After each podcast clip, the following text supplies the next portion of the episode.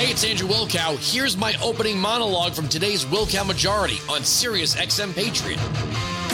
You have Joe Biden now calling trickle down economics mega MAGA. I'm just going to read a headline to you that you're not going to believe if you think we're living in reality right now. L- listen to this very, very, very carefully. From the Associated Press. This is not Town Hall. It's not Hot Air. It's not Red State. It's not Breitbart. Student debt forgiveness causes monthly deficit to jump 562%. Brandonomics. Brandonomics. The Treasury Department said Friday the federal budget deficit was 562% higher on a monthly basis compared with September 2021, largely reflect, reflecting President Joe Biden's uh, plans to forgive student debt uh, as several years' worth of costs were compressed into one month. Are we living in reality? It gets even more bizarre. You're not going to believe this. Ready for this? Headline Washington Examiner Biden to bash Republicans challenging student loan forgiveness program. President Joe Biden is expected to criticize Republicans in Congress who have challenged or otherwise rejected his student loan forgiveness plan during remarks he'll make at the Delaware State University at Delaware State University on Friday. Do we have some audio? We have some audio. Can you play the audio? The Republican leadership in Congress has made it clear they will crash the economy next year by threatening the full faith and credit of the United States for the first time in our history, putting the United States in default unless, unless we yield to their demand to cut Social Security and Medicare. So basically, now this is this is how they do it, right? It's like uh, I had a fraternity brother that would go up to girls and say, "Would you like uh, uh, an F and a pizza?" And if they said no, he would say, "What? You don't like pizza?" Uh, and so now, if we're talking about cutting spending, they're going to put to the fore Social Security, Medicare, Medicaid, what have you. We can't cut spending. So the Democrats are going to spend as much as they can between now and I guess January. And when Republicans take over and try to stop it or slow it or put it on pause, if there is a shutdown, they're already prepping the talking points to blame Republicans for the shutdown because you have to understand Democrats, you want to talk about election deniers, Democrats never accept the concept that they are out of power. Their starting point for any discussion is Democrat policies and Democrats are in power, and anything else is a change to that.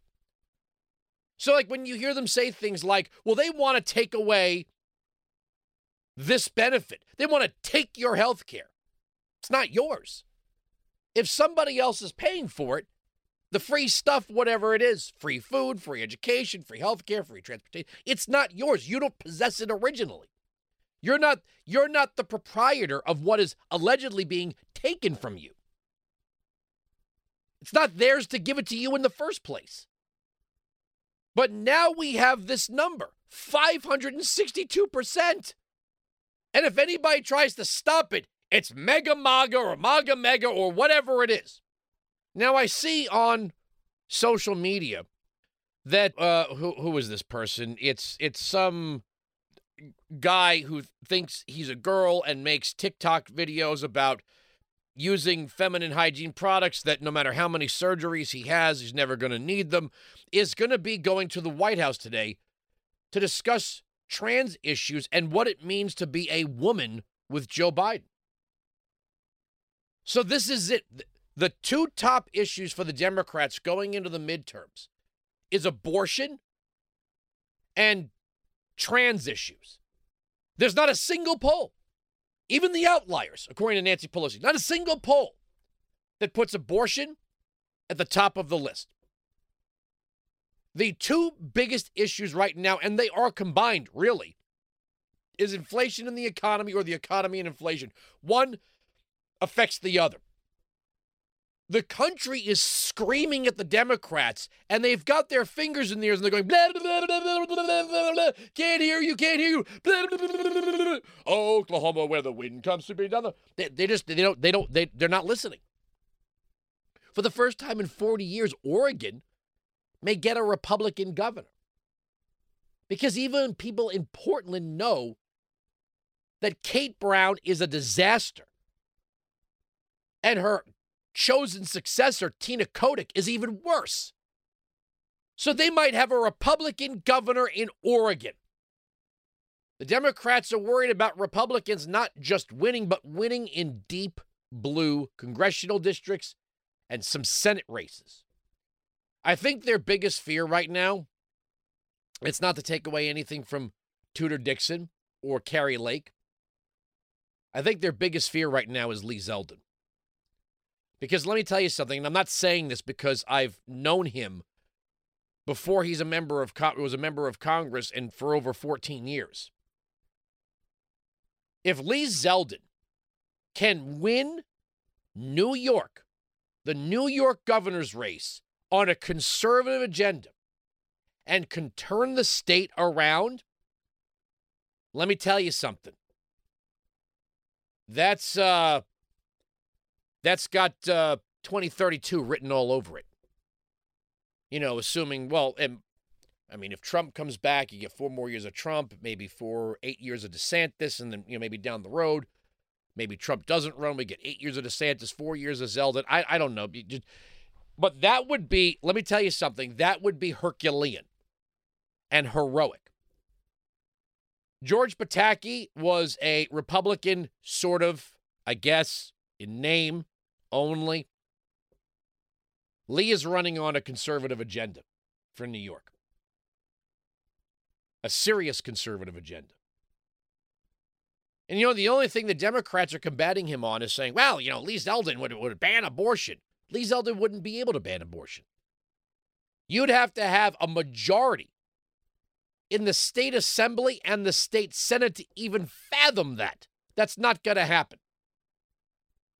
But what Lee can do, what Reagan did, is say, okay, here are the things, here are the things that I'm not negotiating on. We're cutting taxes, we're cutting spending, we're going to permit, we're going to give permitting for hydraulic fracking in upstate. We're going to create those jobs and we're going to support business and law and order. That's what we're doing.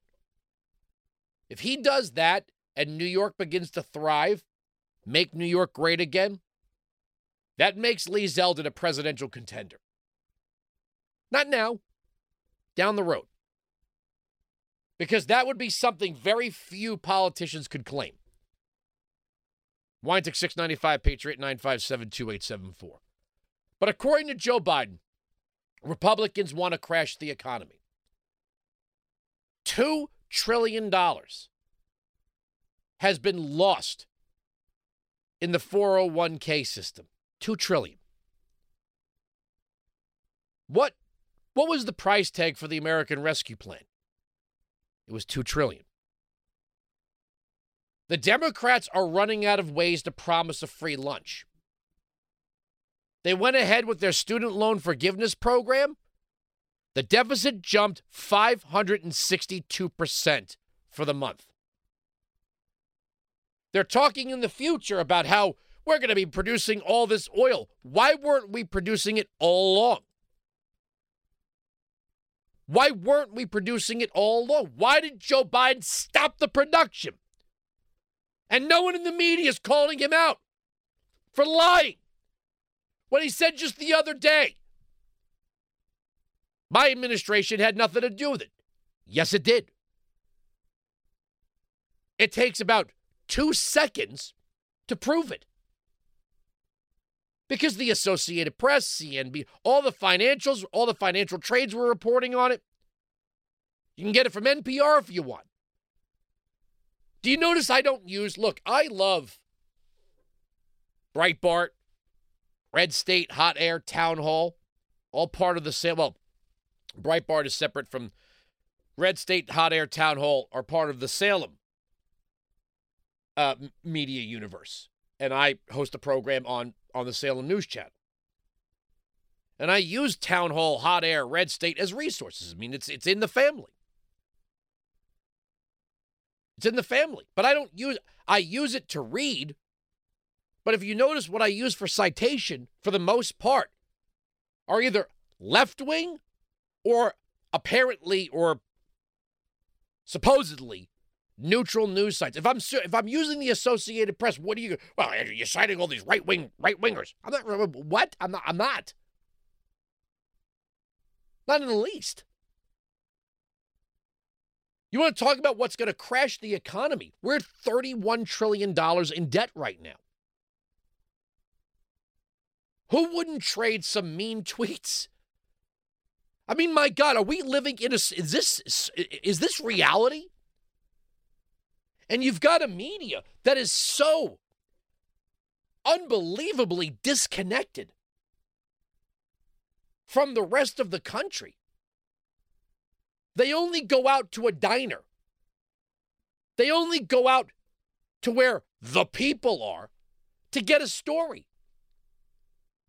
They don't live, work, reside, socialize with any of these people. They come in to observe them, to report back. Again, I got to find the survey. I, I don't know where it was. I think the Washington Free Beacon had it, had the story on the survey. That not a single Washington journalist knew someone personally that owned a pickup truck.